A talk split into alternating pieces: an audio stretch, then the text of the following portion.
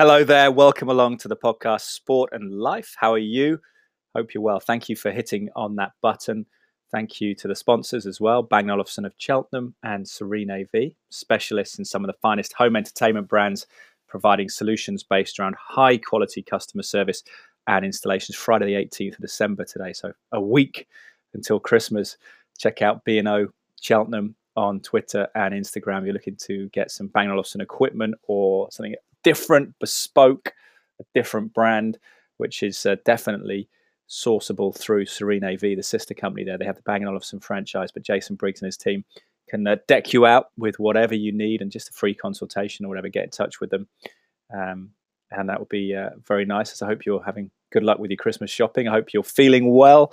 On that note, uh, thank you to Cytoplan for the association with the podcast, which has been crystallized this year. Obviously, my father, Dr. Mark Draper, has worked for the food based supplement company Cytoplan, C Y T O P L A N, since, well, around the year 2000, really. And he kind of his interest in trace elements, in particular micronutrition, galvanized that relationship and the sort of belief that we need to supplement our regular diet with a multitude of reasons, but two big ones being industrial farming's perhaps over farming of the soil and the lack of uh, the soil giving time to, to be fallow and to regenerate in terms of trace elements like selenium and zinc, essential micronutrients, and also the fact that we were, despite getting bigger and more obese in general in the west of the world, the Western world, we were taking in less calories. So it's a complex picture. My father's been working them for 20 years and they've come on board with a podcast offering a discount for food based supplements. And I do believe that the Immune Complete 2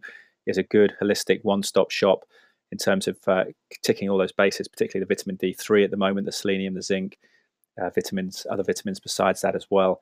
Immune Complete 2 is a supplement I'm taking from Cytoplan, and there is Immune Complete 1 for women who are menstruating or children.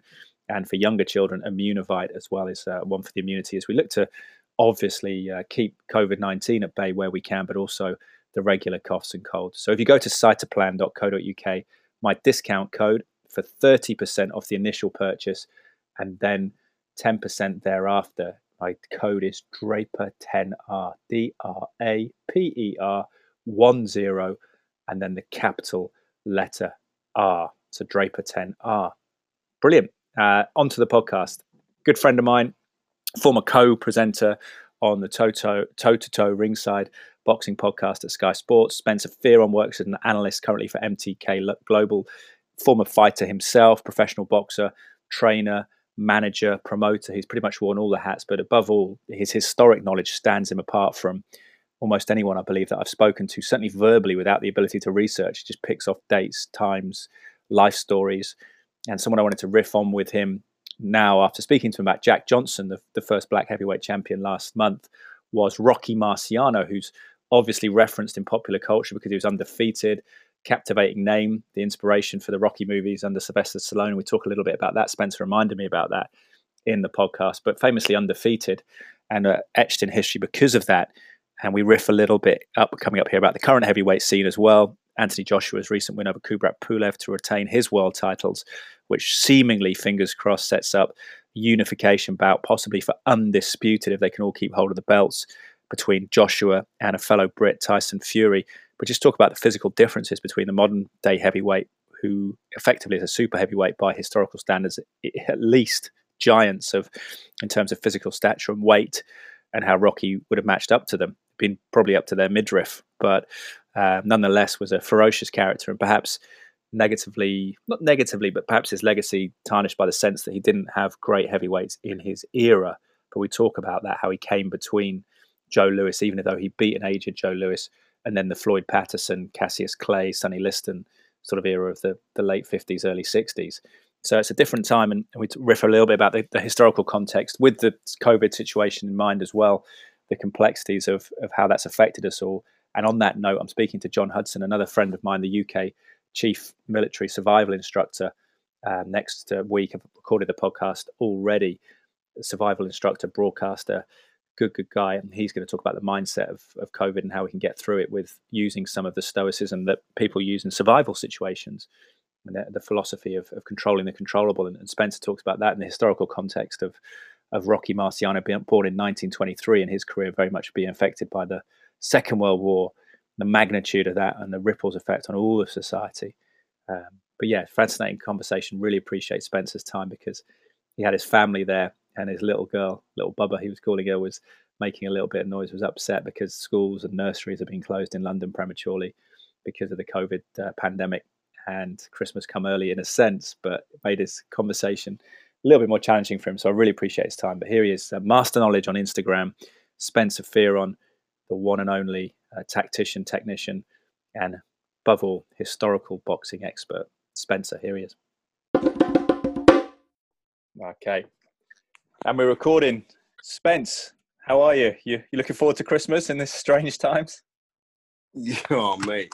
Um, I'm uh, looking forward to the break. Yeah, most definitely.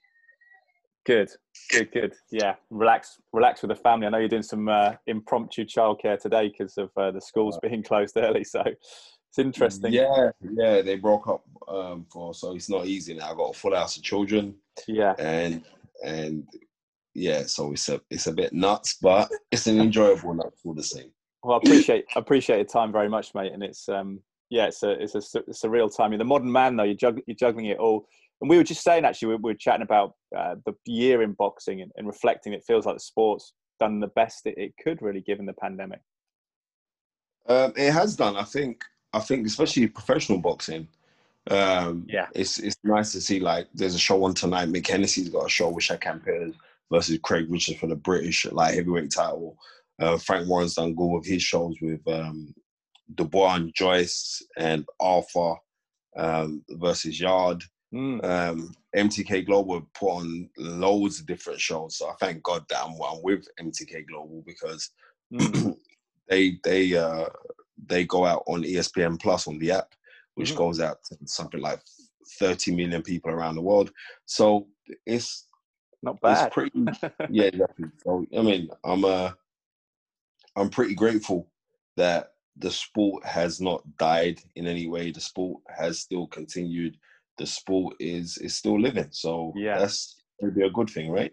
Yeah, we're just rooting for those small hall shows to come back in the pro ranks, and then the amateur stuff all the way up to the Olympics. I suppose, with fingers crossed, that happens next year, and people like Frazer Clarke get their sort of long-awaited opportunity to to shine in, in that arena. And I think you're right. I think sports accommodated well enough. I just hope we get sort of back to getting those fans in, even if it's a few thousand, just to enable some of those smaller things, events to happen, like the lower league football clubs as well. It's, it's huge for for the sort of the sort of lower rungs of, of sport to get anyone in there to pay that pay that ticket money. Um, and we, we mentioned before as well, Joshua, didn't we? We were talking about that before we started recording about how he he he seems to be improving and learning, which is it takes quite a good mindset to do that when you've had so much success and you're so financially secure and uh, and in a lofty status. He seems to be putting himself in uncomfortable zones to learn. Well, the thing about it is this: it's like um, third place. I spoke to Andy the night before the fight. Yeah, um, and it's, it's pretty weird because me and Andy Joshua didn't speak in about a year.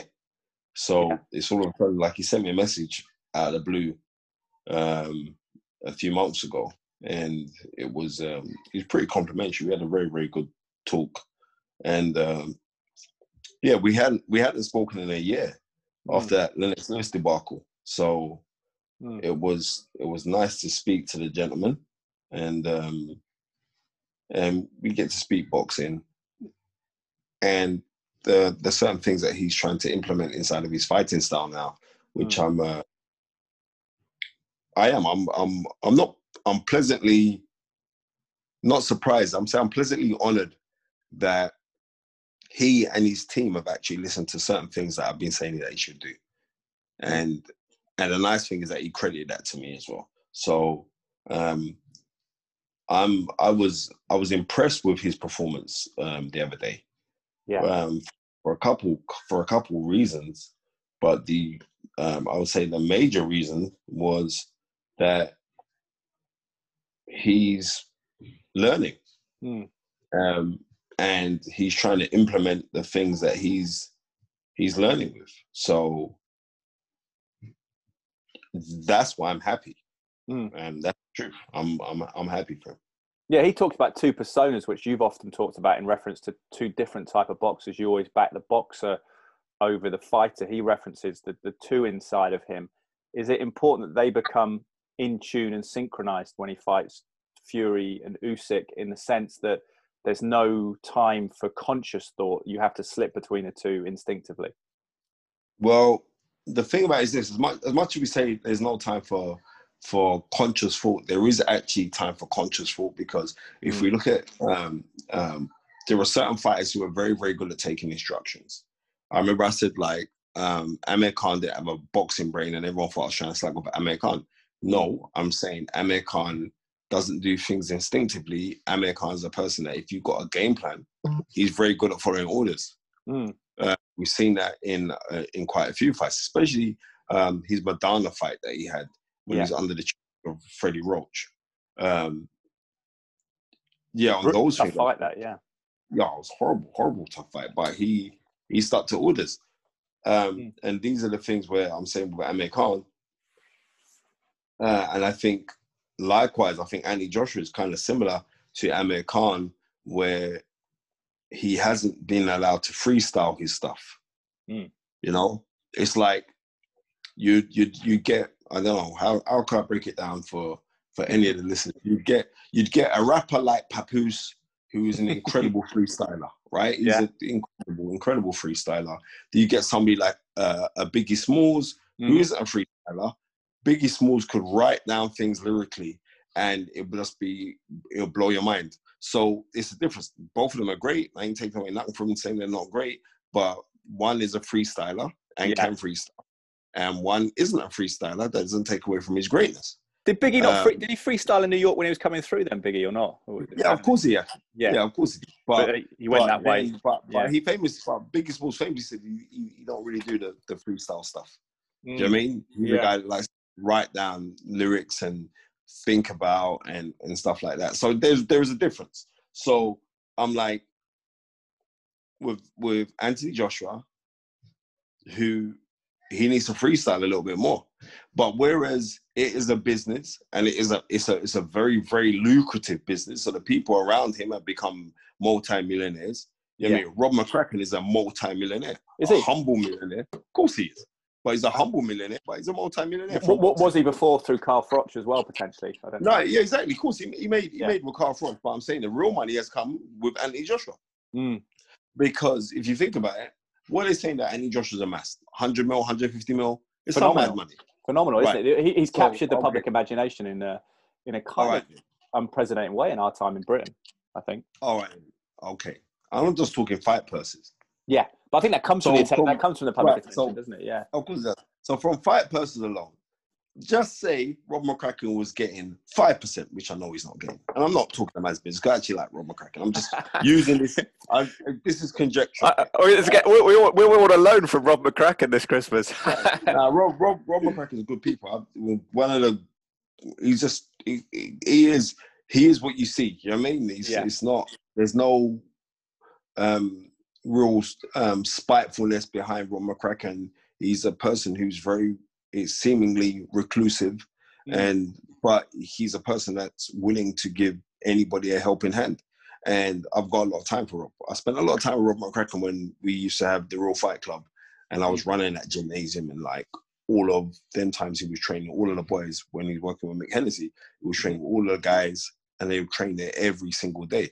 So like I said, I got a lot of time for Rob McCracken, good people. But what I'm saying is, um, the respect that Anthony Joshua has for Rob McCracken, a trainer can only do so much, right? Yeah. A trainer ain't gonna know every single style. A trainer ain't gonna right, you ain't. So I respect Rob McCracken for saying, okay, then well, we're gonna bring in other people as well. You know what I mean? I'm still the boss here, but we're gonna bring in other people as well.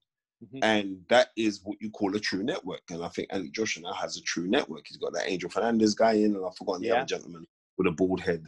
Kobe, um, Kobe Clayton, is it? To- yeah, someone Clayton. Yeah, I, I mean, I don't know his ring experience or anything else, or da, da, da, but I'm saying he's yeah. got other people. He's got other people. Mo- motivational coach, isn't he? I think was sort of Angel or Angel Fernandez, who worked with Isaac Chamberlain. I think he's doing some more of the technical stuff, isn't he? As I understand it. Okay. The pad right. stuff. So, so he's got he's got those people around him now. So therefore, you know, that's going to bring him more up the game. Mm. And I can't, I can't uh, knock anything that Anthony Joshua's doing now um, because he's actually learning the game. And I was just screaming out for ages and ages and ages. I just wish that he would have boxing people around him. And it's nice that he's taken that on board.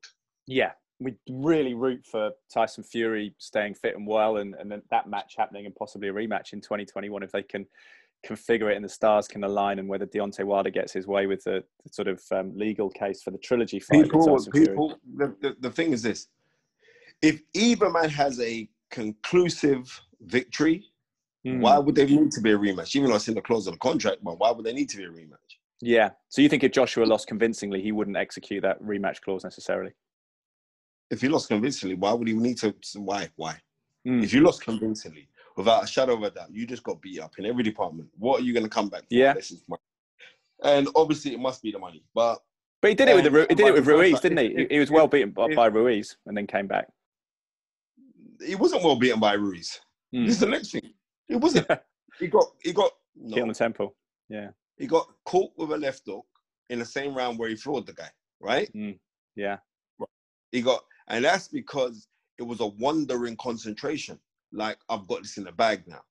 And a lot of people don't understand the the you you can feel it, right? Mm. It's like, you know, like you know when people say like a, a woman's intuition, mm-hmm. right? The intuition is an instinctive feeling that is brought on by vibrational frequencies that are given off by other human beings. Yeah. Now, you're in America you understand what kind of um, it's a different level of attention that you got to pay. Number one, it's not your home ground. Number yeah. two, even though you had the the the municipal amount of, of fans there were there for you, right? But a lot of them were American. Yeah. And a lot of them, even though they're American, they can relate to this Mexican guy who's come in there who who who looks like um, the reincarnation of uh, uh, Tony Galento, the person who fought, um, what year did he fight? He fought for the world title against Joe Louis. He's a really big, fat, round, yeah. pudgy kind of guy. Yeah. That's what it was there, right? But the difference is this when I was warning everybody, I was saying, listen, this guy can actually fight. Yeah. Don't look at his size and think that he can't fight. The guy can actually fight. And what happened was he was fighting that energy as well. Mm-hmm.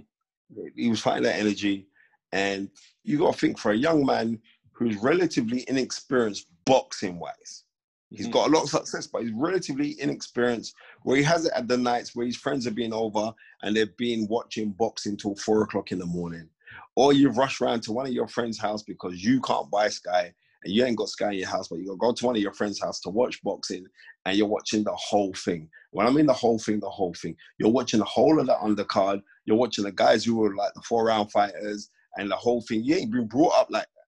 Yeah. I mean, yeah. you've been brought up towards the main events. Mm-hmm. So therefore, you're not really immersed in the sport like that. Yeah. But now you are, and now you are emerging into that, right? Yes. Now you now it's like you talk to Joshua and he's got fights on screen. He's watching this fight and he's watching that fight and blah blah blah. Yeah, he's, ma- he's making mastery his goal, isn't he? Which is which is key, I think, exactly. retaining motivation. Yeah. Exactly. And if you're making mastery your goal, you got to talk to masters. Mm. Period. Yeah. Well, that's good. It's great for it's great for Joshua. I wanted to I wanted to talk just a little history series because obviously um, we've we've talked about different different boxers down the years, and, and one we've sort of touched upon with the undefeated record. I suppose in reference when we were doing the podcast at Sky, maybe to Joe Calzaghe and Floyd Mayweather in terms of undefeated modern fighters, Andre Ward. We always talk about Rocky Marciano, but never really explored too much about him. He sort of fit. You mentioned Joe Louis; They fitted between that era and then the Floyd Patterson, Sonny Liston, Muhammad Ali kind of era, Cassius Clay, didn't he? And what what are your reflections overall on on Marciano? Because we're talking about Anthony Joshua there, and we, we talk about the size of human beings and how it's changed. He's six feet six inches tall, 81 inch plus reach. I was looking at what Marciano was uh, five feet ten. You probably correct me if, if, I'm wrong, but five feet ten and, and about thirteen stone and and sixty no, inch reach. No, Rocky Marciano was five foot ten and a half. Get it right, son. that half inch is important. Every, yeah, we all we all know that. That is. Yeah, you got to get it in there. But he was a yeah. I mean, he was kind of probably a light heavyweight, was he? By modern thoughts, I suppose. Um, not necessarily a a, a, a light a light heavyweight Mm. because it was a stone above the light heavyweight. Because Rocky Marciano's optimum fighting weight was like you know 13 5 Mm. You know He what was I mean? the middle average yeah. Right, right. 13 5. So 13 5. You know I mean? It's um It's no man's land, isn't it? 175. Yeah, yeah. yeah, exactly. 175 pounds is is the um light heavyweight limit. So yeah, Marciano was uh, yeah. Between yeah, light heavy yeah. and cruiser, wasn't he? So he'd been a bit of a that sort of no man's land, I guess. Which Yeah, it's, it's crazy because I know right now as I'm speaking to, you, I'm heavier than Marciano used to fight. Or I'm no, so I'm around about yeah, I'm yeah, because I'm like at this present moment I'm like 14 2. yeah, Um, how the hell I used to get down to like middleweight, I don't know, but yeah, at this moment now I'm 14 2 and I don't look fat. No. So um, yeah, Marciano was was that guy, you know. Um, and we take away a lot from Marciano because you think about from the time when he beat Joe Louis, right? yeah, I beat an old Joe Louis. He did beat an old Joe Louis. I'm not gonna lie to anybody and say that he didn't beat an old Joe Louis. He did beat an old Joe Louis, Hmm. right? And and Joe Louis was boxing pretty good in that fight before he got stopped. And that was in 19, what was that 1951, right? 1951 he fights Joe Louis. And yeah. How old? Because Joe Louis. I mean, that's amazing, isn't it? Because he, I guess Joe Louis's career was broken up by the wars, like a lot of people's. it was it was broken up by the war, but um, the difference in comparison, like with Joe Louis, Joe Louis came back because he was broke. If you know, the IRS took a lot of money from him. He boxed exhibitions while in the army and donated all of the money to Uncle Sam, right? Yeah, Uh, and then after the war, and when he thought that he could retire in a blaze of glory, um, they got onto him and said, "Listen, Joe, you all lose back taxes." And he's thinking, "What are you talking about? I'm up to date with my taxes." And it was like, "Nah, nah, you've got all these taxes to go and pay." And unfortunately for him, that's what he had to do. He had to pay all these back taxes. So you think like with Joe Louis, his last fight was in 48 when he fought um, Jojo Walcott, right?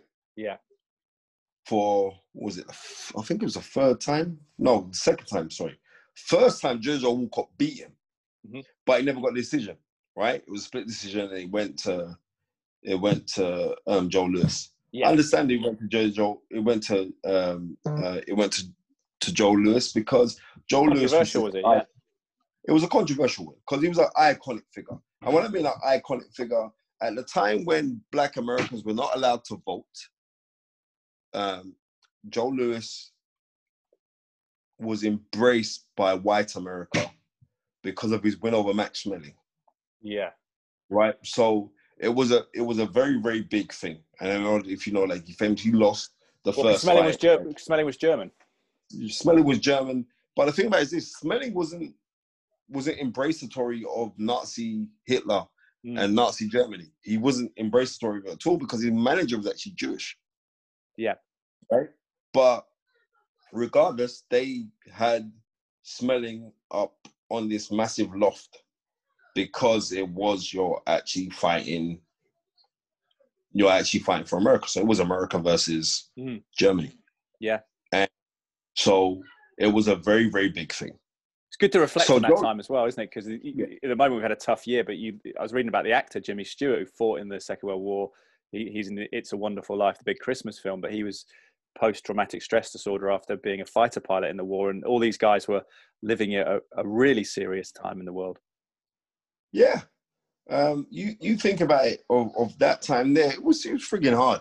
Hmm. You know what I mean, it, it it was hard. So what I'm saying, like with with with Joe Louis, Joe Louis was was the darling of America. Mm. Um, because he would he he was just that that that human being that that very smart. The people behind him was a man called John Roxborough, who was a numbers man in America. Um, you know, numbers is like lottery, Yeah. which is illegal, but yeah. So he was a very very wealthy man. He also he also managed a, uh, a couple American baseball players. He was a Ah. very, very smart, intellectual black guy from Detroit. So, so, so, So- Rocky Marciano, when he beat him, was he then sort of negatively perceived by American public? No, no, because when Marciano fought him, well, I think uh, at the time Joe Louis was like 33 at the time. Hmm. he cried his eyes out. You know what I mean? Mar- Marciano cried his eyes out because he knew that I beat my hero. Yeah, Kind of like in a similar kind of thing to Larry Holmes when he fought Ali yeah, in uh, in October of 1980. Very, very similar.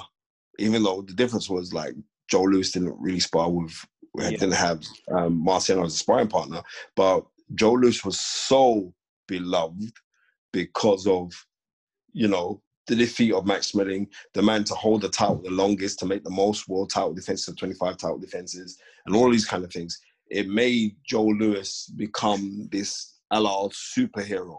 There's a very famous story of a there was a African American who was going who was sentenced to the electric chair. And as they strapped him into the chair and was just about to turn it on, the guy is petrified. He screams at the top of his voice, Joe Louis saved me. Hmm. That's Wow. how big Joe Louis was, right? yeah. Like the heavyweight how big champions in general, they were just we talked about in the past, haven't we? How iconic they were and and how revered they were around the world at a time when the world wasn't as connected as it is now. Yeah, um, and and and that's the truth. Um, so when Joe Louis defeated him, because at the time America didn't have uh, uh, didn't have a white heavyweight champion. Mm. Prior to the time of that, it was, you know, what I mean, some sixteen years. Yeah. Um, the the last white heavyweight champion was James J. Braddock, who Joe Louis beat in uh in what was that 30, 36, 30, yeah. No, sorry, 37 Mm. when he beats him for the world title. So you could kind of yeah, you can kind of understand yeah, 12 years. So you can kind of understand like the longing for um uh, a white champion. Yeah, but, But- it, but but interestingly, he had to change his name, didn't he? Is you know, we talk about equality and fairness, but he was of Italian stock, and his actual given name, we've got it here, Rocco Francis Marchegiano. But obviously, he, he, anglicized it to make it easier for the American public to accept him, because you forget that those sort of immigrant waves went through difficult times in the states as well, didn't they? Along with the the Irish at Oh, different oh. times. Of of of course they did. Mm. Of course, of course, of course they did. But um, when we speak about these kind of things, um, it's not even. I'm saying, like I've said this earlier, oppression is oppression, no matter from what side it's ever coming from, Mm. right? And there is a um, there is an empathy with anybody that you could see in the world that's being oppressed. So I get it. The Italian, they did. They changed up their names um, to fit in. But there's loads of people that do that. But Yeah. the Italians had to do that. Uh, or not only that, maybe it was just to be easier on the tongue as well. Yeah, Because pronounced, yeah, by ring announcer, Yeah. I think it was. Yeah, yeah. Um, but if you look at what Marciano did, at the time of Marciano beating Joe Louis, he he he cried his eyes out. He actually beat his hero. yeah. Because if you're into boxing, you'd have to love Joe Louis because Joe Louis is the person that never did anything wrong. Never said, well, publicly, right? Never Yeah. said nothing out of line. Um, was was on um, was told by his management team while you're fighting an opponent, especially if they're white, never hold your hands above him in victorious, victoriously. wow, Never. yeah. Never be never be pictured with a white lady. This is a reaction to Jack. This is a reaction to Jack Johnson, who we talked about. Exactly, which Yeah. we covered, which we covered on your last podcast, right? So all of these kind of things. So Joe Louis and Joe Louis with Sugar Ray Robinson went to went to war for his country, served for his country, and on top of that, he donated all of his funds to uh, the American government Mm. and and the army. So Joe Louis couldn't do anything wrong at Yeah. all. So uh, very clever people who are behind Joe Louis. Very he's he's public persona, incredible. Mhm. So Marciano beat him, but it was like you know what. Joe Louis is old. Joe Louis is past peak. Blah blah blah. Then he goes on. He fights. Um, Jersey Joe Walcott for the title, didn't he? Yeah, if I Jojo Walcott, um, if I Jojo Walcott a year later for the title, right, um, in Philadelphia, and that's more to the angle of um, Sylvester Stallone's character in Rocky because he was from Philly, and the fact that Rocky Marciano won the world title in Philadelphia when he beats Jojo Walcott. Before that, he fights a guy called Harry Matthews. Hmm. Now, a lot of people like kind of brush Harry Matthews to one side, right? Harry Matthews was a friggin' excellent fighter. Yeah, know? just looking at his record 81, 3 and 5. 81 wins. Wow. Right. A really good fighter. Lost some good guys, you know. I remember um, he lost twice to Don Cockell, and Don Cockell goes on to fight Rocky Marciano for the world title. But um, and Don Cockell's from Great Britain. If anyone Yeah. don't know, but Don Don Cockell was as tough as they could be. Hmm. Right. When I mean tough, I mean ridiculously tough. He took some horrible shots from Marciano when they when they fought, but yeah, good. Um, yeah. So when we when we turn around and say, "Oh, but Rocky Marciano, um, he, he he wasn't great." Rocky Marciano was great. Hmm. He for he stylistically wasn't good at all. No, was it slug? Because Right. it's this Susie. Q, Suzie Q punch, Yeah. which apparently I was reading was from a dance or something at the time, but this is what he called it. Was it a right hook? Is was that the key punch, the Suzie Q, as he called it. Yep, yep. And if you got hit with that shot, you're finished. But I'm just letting you know that now. yeah. Uh, and he did. He fought. He fought good men. You got to think like there's a there's a lot of rumor about the second fight that he had with Jojo Walcott, right? Um, That you know Jojo Walcott made two hundred and fifty thousand dollars. We're talking. This is 1953, right? Whoa, Right. Yeah, it's a lot of money. Yeah, A lot of money. And they also say that Jojo Walcott took a dive, first round knockout the- was it? Yeah, first round knockout.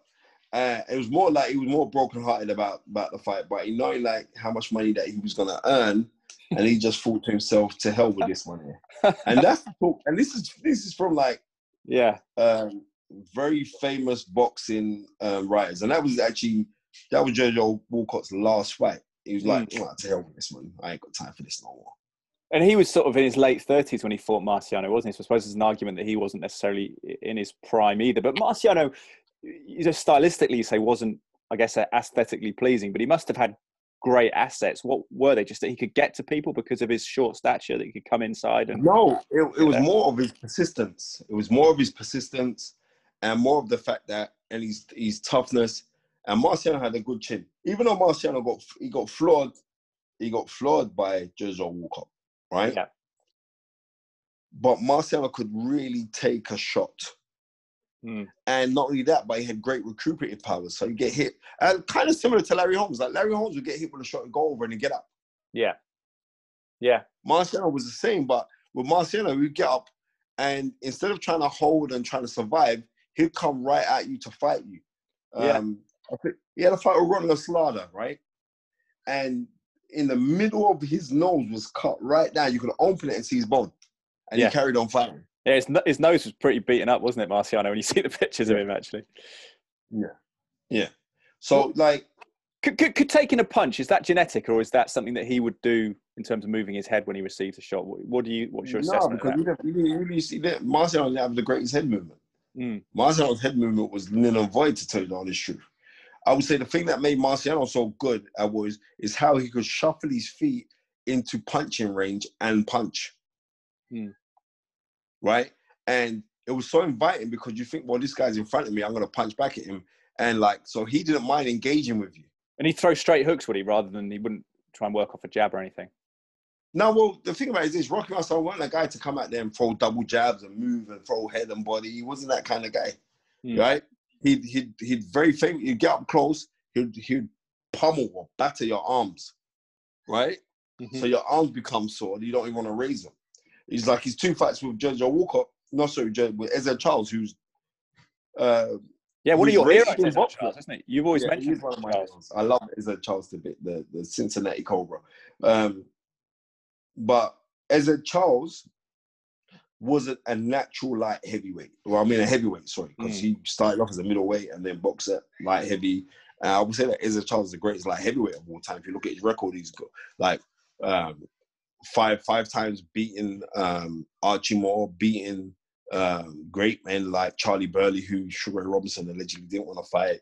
We go through a list and say that Ezzard Charles, and he wasn't a big guy. But even when we talk about he wasn't a big guy, Ezzard Charles was heavier than Rocky Marciano.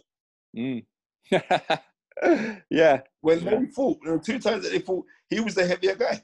So, so you have to give Marciano credit for that that he won those two Of course fights. you do. Of course you do. You gotta Yeah. think this five, this five, five and five foot ten, ten and a half guy coming forward, not got the best boxing abilities, not got the best attributes. No one ever said that he did, right? Yeah. But he made good of what he had. So when we think about Rocky Marciano, we think about that truly, we gotta say that Rocky Marciano was a great overachiever. Mm. A massive overachiever. He must have carried big power for his weight in particular, mustn't he? Forty-three knockouts from forty-nine fights. Would you like?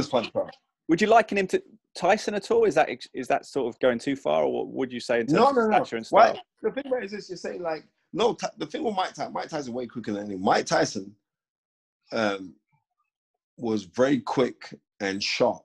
Mm.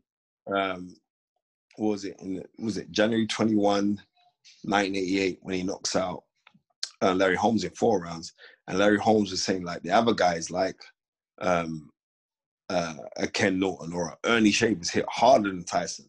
But the Mm. thing with Tyson, he was very sharp. Mhm. He was Yeah. very, very sharp. And he was heavier than Marciano as well, wasn't he? Tyson, a good couple of stone Yeah. heavier. Yeah. Two, yeah, he was two stone heavier than Marciano. But that that's that's the difference when you look at like a Mike Tyson or Rocky Marciano. Um, but that kind of bludgeoning style was was what Marciano would do, and no doubt. I, I read a book on Marciano, and Marciano said that he used to love um, Henry Armstrong, and Henry Armstrong was the same, like in your face. I haven't got time to muck around. I haven't got time. Uh, Henry Armstrong was the, the the first man to to hold three world titles simultaneously. Wow. So he was, was feather, lightweight, and welterweight champion.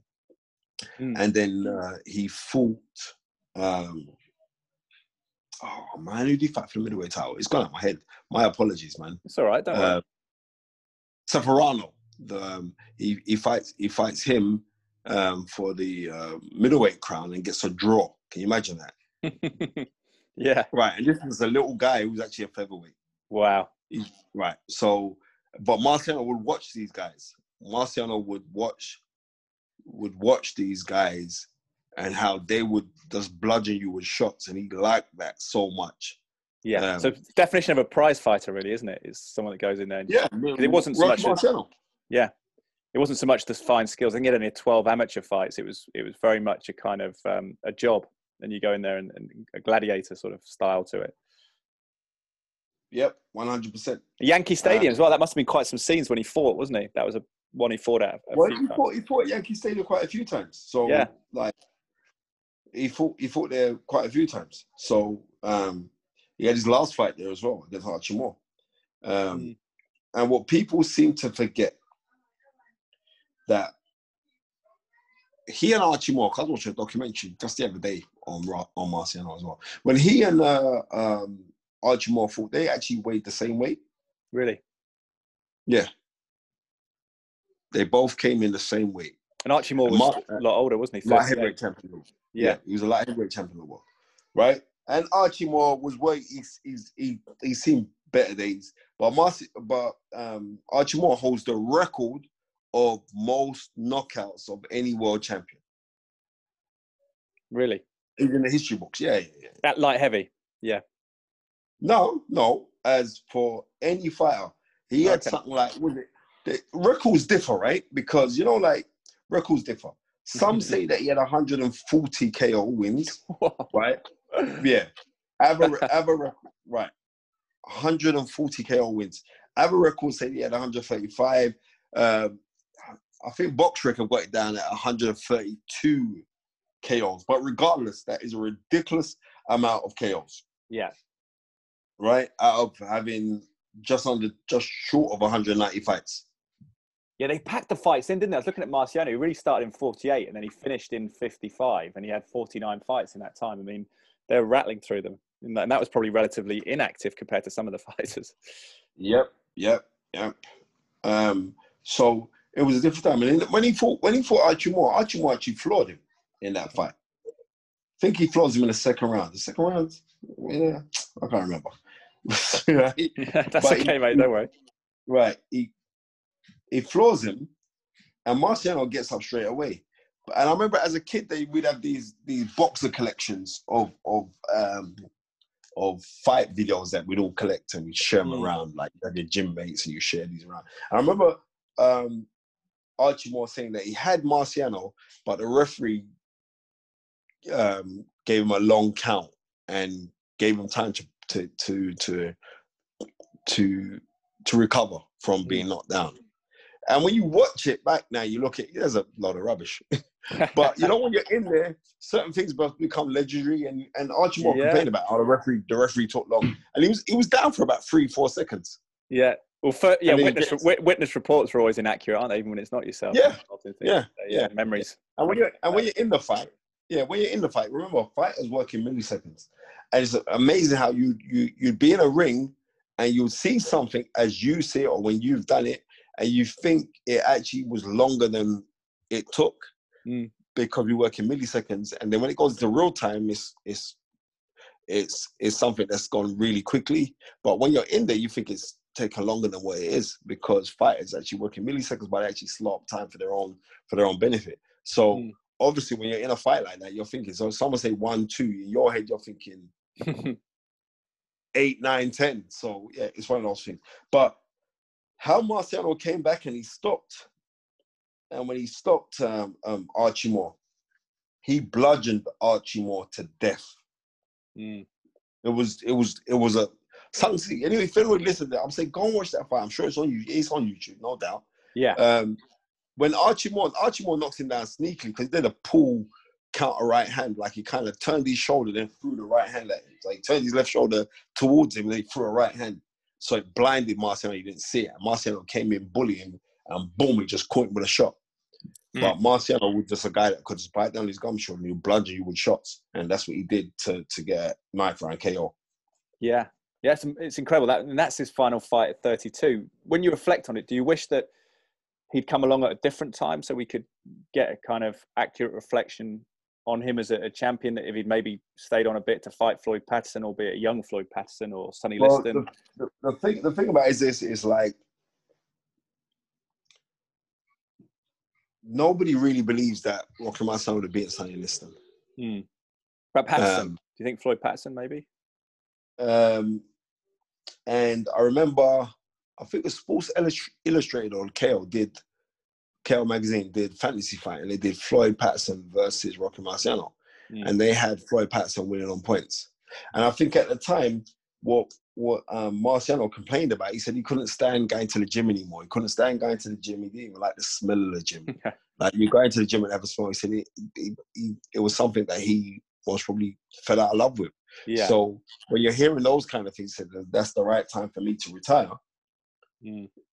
Then it was the right time for him to retire because I don't think it would have served his purpose anymore if it had continued, knowing that the desire is not in there. But if you think like um, Marciano at his best versus any of these guys, then Marciano will give you trouble. Mm. But when we're in comparison to the heavyweights that we have today, then this this is so much different. It's a different even that, then even with, even with Ali and Foreman and people like that and and and Liston, they were just naturally bigger human beings, weren't they? It wasn't really you, you wouldn't really put them in the same weight division or the same contest, would you, in a sense, when you look at it? And particularly now, as you say, that the modern heavyweights of Tyson Fury and, and Anthony Joshua.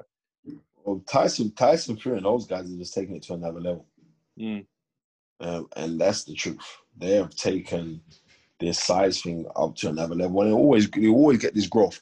I think the growth of like the heavyweights that we got today really, really spun off. The evolution of the heavyweights started from Lennox Lewis. Yeah, because he was coordinated, wasn't he? He was a coordinated big guy, which you didn't see before. Yeah. You never saw that before. We never, we weren't um, savvy to see anything like that before. So mm when when we see things like that, then we think, you know, it's a, it's a, it's so different. Because I remember allegedly there was a guy called Nino Nino Valdes, mm-hmm. and um, in in nineteen in 1954, there was a lot of talk of Nino Valdes, who was a Cuban fighter, that he was going to end up fighting Rocky Marciano. Mhm. And they say, when I speak to the old timers, and I'm talking to the American old timers, I, I was very fortunate to sit and talk for hours with Bert Sugar. Wow. Um, And this was the night before Danny Williams fought uh, Mike Tyson. Vitaly, no, Vitaly Klitschko for the world heavyweight title. And we spoke for hours on boxing, and he was saying, "Young man, you you you know your stuff." and when we, we speaking, I was saying about Marciano, I said, "Well, how great was Marciano?" He said, "Marciano was he was great, but not only the fact that what made Marciano great was his toughness and his his his indomitable spirit. He had a, he had a will to say like he wasn't going to take no as the answer, even when everything never looked too good for you and all the rest of it. He was not going to take no for an answer. He'll Yeah. carry on. He'll carry on and carry on and carry on. Yeah. And yeah, in 54, it's muted that he was meant to fight Marciano, and Marciano didn't really want that fight, allegedly. Um, but the person who took the fight, because Nino Valdes was like a proper heavyweight. Hmm. He was a man that was like 220 pounds. Uh, he was, he was like, I don't know, was he six three or six four? He was a Yeah. big man, right? A big man, and he could punch. And that was a talk. Well, Marciano, you're gonna have to fight Nino Valdes, and it was like Marciano wasn't too quick to say like he wanted that fight. Yeah. But you know who did take the fight? No. Archie Moore. Ah, Archie Moore takes that fight and beats him, and that's why Archie Moore got the shot at Rocky Marciano. wow, that's a good that's a good recollection. I mean, it's it's interesting just thinking about this weekend with Canelo and Callum Smith at super middleweight, the huge height and reach difference there. And I was just thinking while you were talking there about the size difference and, and doing some calculations in my head, I think Tyson Fury would be 10 and a half inches, not far off a foot taller than Rocky Marciano. And what it would be not uncommon for, for Fury to weigh 18, 19 stones, like five or six stone heavy. I mean, it's incredible how it's changed and it, it makes you reflect, doesn't it? And I know the WBC's been hit with a lot of flack for the, the bridge weight concept, but you do wonder if, if the weight scales need to be looked at a little bit. And I always think, I don't know what you think, Spencer, that that gap between light heavy and cruiserweight, which I guess someone like Anthony Yarde may, may stare at at some point in his future, is is a, is it's a golf, isn't it? That's too big a gap. It feels like. Well, we say that, right? But Lloyd Honeyghan always say to me, if you're if you're if you're if you're good enough, you're big enough. Yeah, right? And we've seen some sometimes where there has been this massive golfing weight with certain fighters, and the the smaller guy comes out on top and wins. Yeah. So be a challenge for Um, Fury, wouldn't it? For Marciano, be that small to come, it'd be you know he'd, it'd be a real challenge to keep him off in a sense, I suppose. well, the, the talk the talk is that Tyson Fury don't take body shots too well, so he'd be the wrong person playing Rocky Marciano coming at you throwing body shots.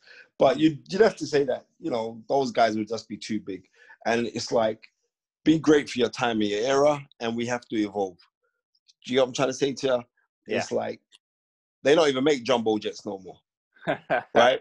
They don't make Concordes no more. Remember when Concordes were the biggest thing? Yeah. Everyone, oh, I'm flying Concorde. and You have to pay some. It's uh, a shame though. mad- isn't? It's about two and a half hours, is it? Two and a half, three hours to New York from London. That's pretty pretty impressive. on Concorde. Why did they stop making them? I don't know whether it was the cost. There was a crash, wasn't there? Do you remember the Charles de Gaulle airport? I think there was a wasn't there an incident there in Paris, it sort of 2000, 2001, something like that. And I think it then became uh, a concern. But I think it was also very expensive with the fuel costs and things to, to run them. Okay. Well, you got to think you you was doing that on Concorde in like London to New York in two and a half hours. yeah, Right? What's that? Uh, London lunch. to New York. yeah, exactly. London to New York is like six hour flight, right? Eight hour Yeah. flight. yeah, Right. And you're doing it in two and a half hours. So you got to think how we've evolved as human beings, right? Even though it's not making them, but they could go back to them if they really wanted to, right? yeah. Electric one, But- Yeah, yeah, exactly, right? so you when you look at things and when you look at things like that, you're saying to yourself like, wow, like we us as human beings, we've evolved. Mm. Um, you got to think um, back in the old days, how how long would it have taken me to travel from from London to Birmingham on a horse and carriage? Yeah, Right. about Lon- two, three London days. Right. It- it- that, that'd be a four day, four day, five day travel. Mm. Now, you know, you can jump in your car, tap in the sat nav, right? And and yeah. and, and you're there in in in a, in a in an hour forty five. I think so, even in the even in the late fifties, I think my uh, parents-in-law were saying when they were kids that they used to take like something like a day and stay overnight to get down to Devon and Cornwall or something like that. There was no no motorways or anything. It's a different even with the motor car, it was a different picture. Right. So we we we do we we evolve. So I think like on certain things, we just could be grateful for our eras. Mm. And he said, well, you were great in your era. Someone's going to surpass you in greatness because we evolve. Yeah. And I think it's wrong when people when when people want to hold on to well such and such would have been such and such back in whatever time it was or blah blah blah blah because you never really know. You know when it comes to heavyweight boxing, you don't know. When it yeah. comes to all the other weights, you don't rightly know. But when I was watching, I was last night I was watching Sugar Ray Leonard versus Pete Ranzany. Ranzany was a good fighter. Uh, Pete Ranzany was a man that was the North American Boxing Federation welterweight yeah. champion and he fought Ray Leonard, and Ray Leonard stopped him in two or three rounds. But if you look at Leonard's body compared to the athletes of today, mm. right, that was 1979. If you look at the, his body mm-hmm. compared to the athletes of today, their body type is totally different now. Because I think back then they were more working on skill and technique, mm-hmm. and nowadays we're we're looking for fitness and endurance, strength and conditioning. Yeah. Right, exactly. So it's the game is totally different, even though the same weight. Yeah. But the training was totally different. You look at Floyd Mayweather's body in comparison to Gary Leonard's body, it's a totally different body. Yeah. And it's always it's even always it's, it's always guys at their peak as well, and whether you even in their own eras, whether they ever meet at their peak, which I guess is what's exciting about uh, Tyson Fury and Anthony Joshua is they're very similar ages, aren't they? Which makes us excited because we feel like with those two that we would get a sense of, of who the better man is because they they both seem at the peak of their powers. Well, the thing about it is this is like you'd have to tip Tyson Fury to beat Andy Joshua. Hmm. But he's more right? experienced, isn't he? I suppose professionally. He's, he's, he's, more experienced, right? In a boxing match, definitely I'm going to be picking uh, um, Tyson Fury. But one thing that came out yesterday from Freddie Roach, um, the Hall of Fame trainer, um, and Freddie Roach said that um, with Tyson Tyson Fury, that if he boxes southpaw, mm. he'll easily beat up Anthony Joshua. But Anthony wow. Joshua has a better boxing skill. This is his words. He said technically Anthony is a better boxer than Tyson Fury. Wow. Now I now I don't know where that's coming from. I, maybe it's because they they threw him out the corner, like he's meant to work with Tyson Fury. Maybe maybe he's feeling a little bit upset because he thought like, okay, yeah. we need a better guy in the corner, and he must have thought like, right. Fury Fury boxed Southpaw in the rematch with Derek Chisora, didn't he? Where he had a lot of success against Chisora. Yes, he did. He did. He boxed excellent in that fight. To tell you the truth, um, mm. absolutely excellent. Um, and so maybe that's coming from Maybe that's coming from him being upset because he must have thought, well, Tyson Fury is going to come to me now because he's going to get rid of um, Ben Davison and he's going to come to me. Mm. But I remember seeing him, and this is six years ago. I remember Tyson Fury fighting Martin Rogan. You remember Martin Rogan? Yep. He, he beat um, Audley Harrison, right? Yeah, did really well. He had a, he had a sort of Cinderella story, didn't he? As the Americans were saying, in his in his thirties, he was a hurler or something like that, and then he became yeah, yeah. success. Yeah, and he beat Audley Harrison in um, and what was it, ten rounds over ten rounds? He beat Audley yeah. Harrison. In 2008, maybe something like that. Yeah, and then we was looking at this guy to say, "Bloody hell, you're gonna, I mean, you're gonna, you're gonna do something here, right?" Yeah. Um, and then he, I can't. What, what was the undercard that he fought? He, I can't remember what undercard. I think it was the undercard of Amir Khan. It was an Amir Khan fight. I think it's Amir Khan Barrera.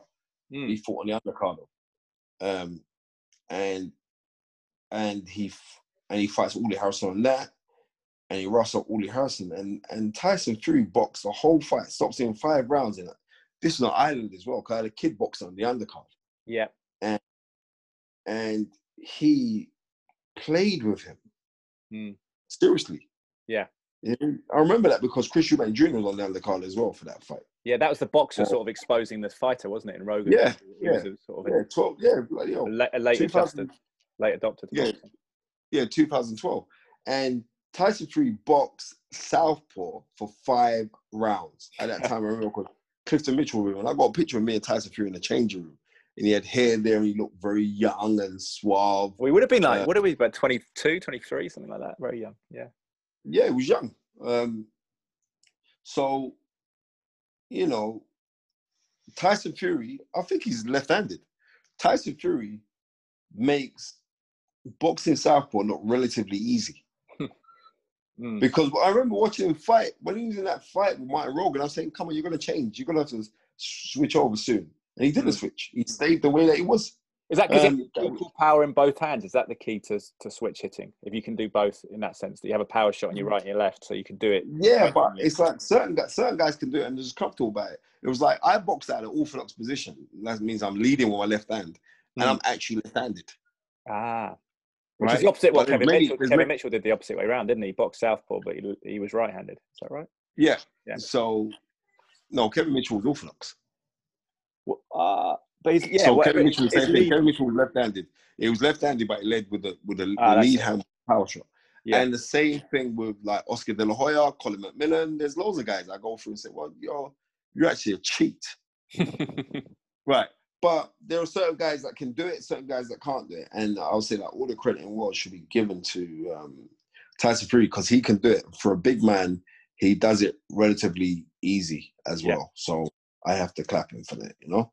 One of the reflections I had, Spencer, quickly to, to wrap up Rocky Marciano was often we look at it now, rugby's going through this at the moment. There's law cases against the, the uh, governing bodies of the sport for injuries sustained, concussion, brain injuries, off the, the effect of it long term. And with boxers, we always worry about them going on too long, the risks involved, fighting a certain way because you take a lot of punishment, like maybe Rocky Marciano did. But then you look at it and think the guy became a heavyweight champion of the world, retired undefeated. Then he died in a plane crash, I was reading at 45. And you think you have to be careful in life because it ends someday, doesn't it? So you don't want to be too safe because you never quite know how long you're going to be around and, and what you, what you could miss out on. You don't, and and also that he had like he had all of his money buried somewhere, hidden somewhere, like five million dollars that Wow. the family never got. Yeah, What really- cash? yeah, yeah, yeah. Wow. And nobody knows where his buried treasure is. Yeah, that's incredible. And his legacy lives on in terms of the undefeated record, doesn't it? Because as much as it may have gone had he fought a Liston or a Patterson, I think he's always a reference point, isn't he, for the modern fighters? We, we referenced him with Calzaghe, 46 and 0, Mayweather, 50 unbeaten or whatever he is currently, and whoever the quality of the opposition he's fighting at the moment. I don't know whether it counts necessarily as extending that record, but um, these they, he, Marciano's name resonates as much as anyone from from that era. It, it does because, um, like I said, Marciano was was the person that had the hopes of America, and not only that, but by him being Italian as well, Mm. The mob ran the game at that time. Don't get twisted. I don't think they didn't. S- Um, so Marciano was the kind of person that that um, encapsulated all of these different cultures. Yeah. Because he he was a very respectful man as well, and he was a very respectful man. You go listen because a lot of the old fights that they they did they did a series like a couple of Sugar Robinson fights and all the rest of it, and it was Marciano that was doing the commentary for it. Mm. Yeah, Mm. because it's Rocky Marciano, uh, and he he was a great, respectful human being that did what he had to do or found a way to win. Right?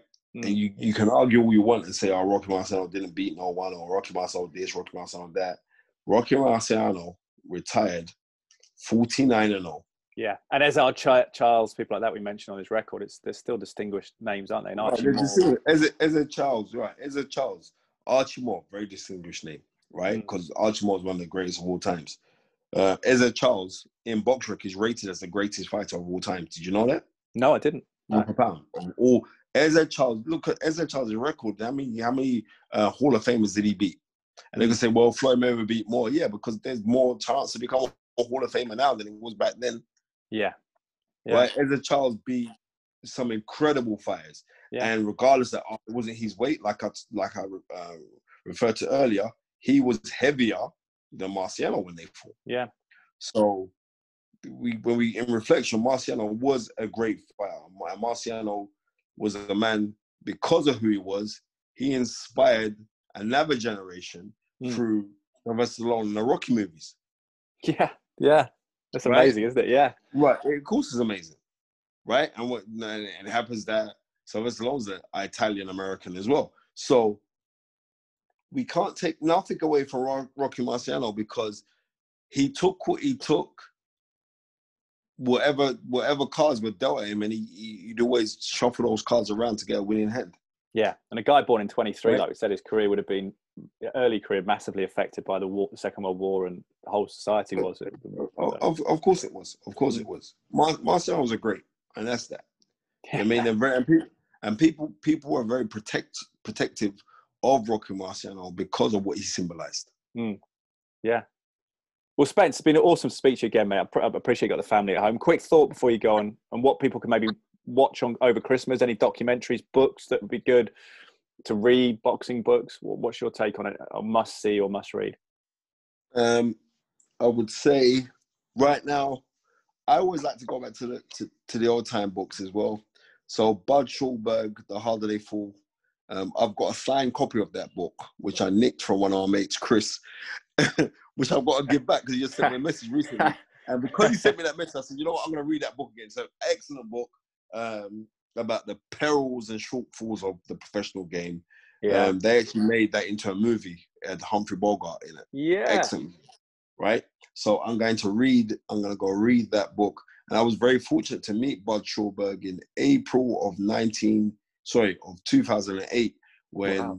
um, Joe Calzaghe boxed. When Joe, Roy Jones Joe, no, when Joe Calzaghe boxed Bernard Hopkins. Yeah, yeah. So I got to meet him there, and it was yeah, it was a very pleasant thing. I said, "This is Budd Schulberg," and people looking like they know who he was. He must have like, been an older man, was he then? Yeah, he was an older man, but I still recognize him from mm. when he used to do all the. He used to he used to do a lot of talk about Muhammad Ali. Ah. Um, yeah, so and I said, "This Budd Schulberg." He was like a really frail old man. I think about a few years after that he died, but it was just nice to see like I met Budd Schulberg and I got a picture of him as well, and I got to pester him about stuff. I think I think people I think people get a bit taken aback.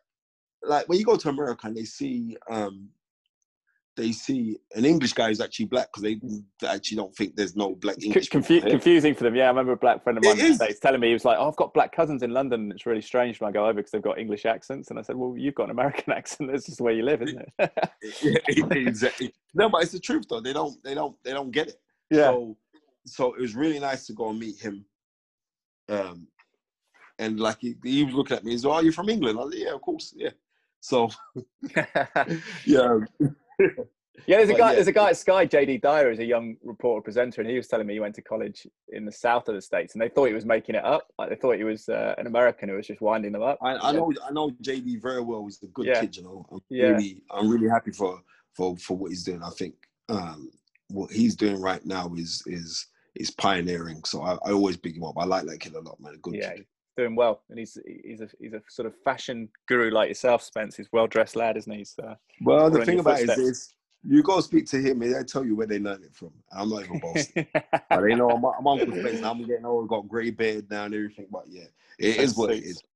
Yeah. Yeah. It is what it is. Well, Always a pleasure, Ed Draper. You have a beautiful, beautiful Christmas. And I want everyone to realize this right now with the COVID pandemic and everything else, and we're losing loved ones and stuff like that. Um, it was just like just recently, um, sorry to drag this out, but mm. Freddie Burkham, who's the boxing editor for the News of the World. Yeah. When when the News of the World on Sunday was excellent because he'd always have a feature on boxing. You get a chance to read it, and you'd be so privileged to go get these kind of things. Not like today, where because anything you want at a click of a finger. Yeah. Right. Very, very few professional boxing journalists now, though, as well. I was reading George Kimball. He was probably one of the last, the last, you know, great ones who were paid. To... One of the last great ones. Kimball was excellent, mm. and um, to see, um, to to Freddie Burkham, who's a who's a dear friend, and like we were speaking just yesterday, I was spoke every every round about Christmas time. I always give him a phone call because he's a man that's been very, very supportive of me, very helpful, right throughout everything that I've done. And I owe this man a lot.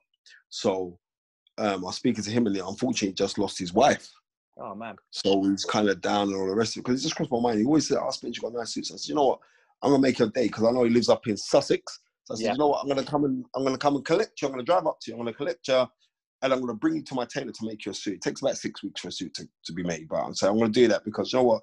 He's been a man that's been very, very supportive, very helpful Nice. and and I spoke to him. He said, "You know what, Spence? It's a shock that you rang. You don't have to do nothing for me." He goes, "Um, but yeah, um, me, mm, uh, my wife passed away two months ago, Hmm. and I'm kind of taken aback because I remember like this is the second time of him being married. His his first wife passed away about 25 years ago. Blimey. Uh, That's tough. think like 20, exactly 25, 25 years ago. I'm still meddling with boxing, but and he said like at that time there, because years ago when I was on a court case, he came as a character reference for me, and he spoke so highly of me. I had to turn around and say, I don't know what Spencer Ferroni's talking about. I don't know. and yeah. and and anyway, but he he and we was having a good little chat, and he and he was saying to me like, when my first wife died, you really did help me, you know, Spence. And it's amazing how you can help people. you don't 25 know years ago. Yeah. 25 years ago. And it's kind of it kind of wound me up a little bit to realize. And we were speaking, I said to him this, I said, Freddie, you know what? Because it's been a tough year for most people who I know. Mm. I know people who've died from COVID. I've lost 13 people, well, I told you on the last podcast. 13. Sorry, man. 13, yeah. And my aunt, who was like my second mum, Yeah. she passed away from jaundice. wasn't It wasn't from COVID. She passed away from jaundice, and it it, it welled me up. Oh man. And yeah, sorry. it did. It, it, no, it, it did properly because that was like she was like she was like my good mother. You know, your Yeah. your, your real your real mums Treated you. they're- they're too dis- yeah, they're too disciplinary. But she, she, you know, you get blights. You know when you're a nephew, Yeah. when you're a nephew, you get blights, don't you? No, my, my auntie's my auntie's like that. We used to go and sit, stay with her in Ealing in, in West London, and she'd she'd give us frosties. We weren't allowed at home, and we'd we'd go out Yeah, and get all this stuff. all of that exactly right. So, and I had, and I, and I was raised with my aunt. on Mm. the weekdays and I'd go home on the weekends. I'd go to school and everything in one particular area and then Yeah. I'd leave and go back to another area. And losing her was hard for me. But I said to Freddie, what I realized is this is that people only die when you forget them. And this is the truth. And I know I lost my dad 20 years ago now. Right? Yeah. People only die when you forget them. But what I've realized more than anything is that survival is the new success. Mhm. So to anyone listening to the podcast is right now, I'm saying to spread joy and love wherever you can find it. Be happy, smile, be grateful, hug people, tell people that you love them, even out of the blue. Phone people, uh, especially around this Christmas time where not a lot of people are going getting visits Yeah. because of this lockdown, and especially if you're in London, we're in tier three and and makes a diff- like makes a difference, doesn't it? To, to, to compared to a WhatsApp message, a phone call, and hearing someone's voice. It's- it's special. massive difference. Even if it's two minutes, I just want to wish you a Merry Christmas. I was Yeah. saying to anybody who's listening to Ed Draper's fantastic podcast, I know sometimes I can go on a little bit, but that's No, just no, me. at. Well, right? mate, this is well, this Well, we've, got, we've got no gatekeepers now. We can we can chat. We've got no one telling us to wrap it up in my ear. And shut him Yeah, up. I, I know, but you're, you're still in the belly of the beast. I'm free now, sir. I've got my free papers. But I'm saying to you, um, it is just to be grateful, just to show people love, um, just to show people appreciation. Do you know what I mean? And Yeah. keep on pushing forward. And your because state, you your state of how you are is interesting, isn't it? Like you had that effect on that person of you know him losing his wife, and actually you never know if it's a stranger, even an exchange in a shop saying hi, how you doing. You never know what impact it makes. you Where, don't know be- what being aware. are going through. yeah, And unfortunately, we're living in a world right now in this text, tweet, gram era yeah, negativity is perpetuated even more because of reflection on the other person. Yeah. Now I'm saying to anybody this now, let's just spread love. We don't need to say derogatory things to anybody else. We don't need to because you never know what someone's going through. Mm. And when somebody jumps on to say negative things about you, uh, as soon as you're in a spotlight, you're gonna get you could get hundred people who support you, but they're not gonna be vocal with it. You could get ten people that that can't stand you and they have to be vocal about it. yeah. Yeah, But that's not a reflection. That's not a reflection on you. That's a reflection on them. I'm yeah, they may not be doing not doing well. Yeah, hurt, Right, exactly. hurt people, hurt people. Yeah, that's a good. saying. Right, exactly. And it's it's what you it's what you um, value or validate as being successful. But I'm telling everyone, if we're here right now, you're listening to this, or you're doing whatever you are, Mm. survival is a new success. Yeah, make the most. Right, Enjoy it. Enjoy it. up- yeah. Thank you. If you wake up in the morning and you've got a roof over your head, food in your fridge, and you're healthy, ladies and gentlemen, I like to tell you this that you've won. Mm. And on mm. that note, my friend, I'm going to say, have a plum pleasing Christmas, Ed Draper, with you and your lovely family. And I'll see you in 2021, healthy, wealthy, and strong. Good man. Spence, been an absolute pleasure. Thank you, sir. There we go. The one and only Spencer Fearon Master Knowledge. Tragic time for him, and I didn't really realize how deep it had gone. 13 people he's lost this year, a lot of them through COVID 19, apparently. And that's I guess brings it into context for those of who haven't been affected by the virus in that way, the, the severity of it, and also that final message really inspirational.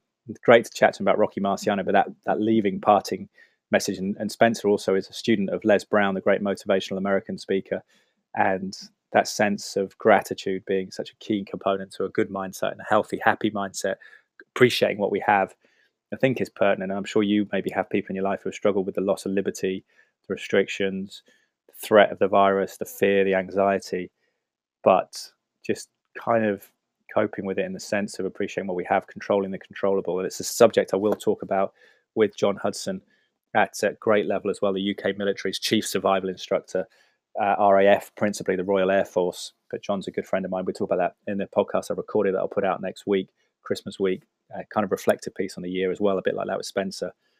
Uh, but yeah, powerful, powerful message, I think. And certainly in terms of focusing on what our attention, I've had people in my life who are very distressed by the situation, very frustrated and very upset and angry by the whole thing and the complexities of it. And actually, you know, realizing that, that that's now's not the time necessarily, unless you're going to really challenge everything and you've got a better answer because it's a complex picture of just trying to be grateful for what we have, the family, the friends, and are looking out for each other. And as he says they're reaching out to people you haven't spoken to for a while and the power of that human connection through the voice that's maybe not there through a digital uh, message via text message or WhatsApp. But Spencer Fearon, great to speak to him. Great to speak about Rocky Marciano as well. Love to have seen him box. Kind of uh, pugnacious front foot, this Suzie Q punch that came from a popular song of the day, apparently his, uh, which was you throwing your arms around, and uh, that right hook, I think, ostensibly is what it was, reading between the lines. But yeah, real powerhouse, and how it compares to the modern era, and as we hope for all the small hall boxing shows to come online, the amateur stuff as well, leading up to the Olympics to come back in 2021. Have to be grateful for all the promoters and the people, the boxers who've put themselves out. I would probably hear that drill coming through. The next door neighbours have moved in and they're uh, looking to refurb. I think they're taking out the Stannah stairlift of the old lady who used to live next door. So apologies for that if it's coming through. But yeah, I think that Rocky Marciano is a fascinating story and of the great people of history. To think he died in an airplane at the age of 45, just before his 46th birthday, makes you think, doesn't it, sometimes about that risk reward in life as we look to take learnings from the past year. And sometimes it's not how long you live, it's how you live. And he certainly lived fantastic, uh, compelling story, his life and his boxing uh, story remains intact and an undefeated record 49 and 0, 43 knockouts the great Rocky Marciano. Hope you like that. Thank you to the sponsors, Bang Olufsen of Cheltenham and Serene AV, specialists in some of the finest home entertainment brands, providing solutions based around high quality customer service and installations. Check out Bang Olufsen of Cheltenham's website, B&O Cheltenham on Twitter and Instagram, the local, the sort of latest gadgets and products that they're uh, getting in store there, promoted often on that Instagram account. So uh, wish them a Merry Christmas. Thank you for their support. Been huge this year. Thank you to you for listening to the podcast. And as I say, if you're looking to optimize your immunity, just uh, stay well, both sort of superficially without coughs and colds, but sort of deeper level of micronutrition and uh, just bolstering your system. Then certainly as a family, we support my dad, GP, practitioner, doctor, micronutritionist, very much uh, advocates the use of supplements from Cytoplan, food-based company, and the discount code if you would like to pursue that avenue or try them out, is Draper10R, D R A P E R 1 0, the capital letter R. So all the letters are capital D R A P E R, the numerals 1 0, and then the capital letter R. Well, hope you're well, guys. Hope you have a fantastic weekend. And I will speak to you next week and bring you that podcast from John Hudson, the UK military's chief survival instructor and a fine man to boot. Thank you, guys. Bye for now.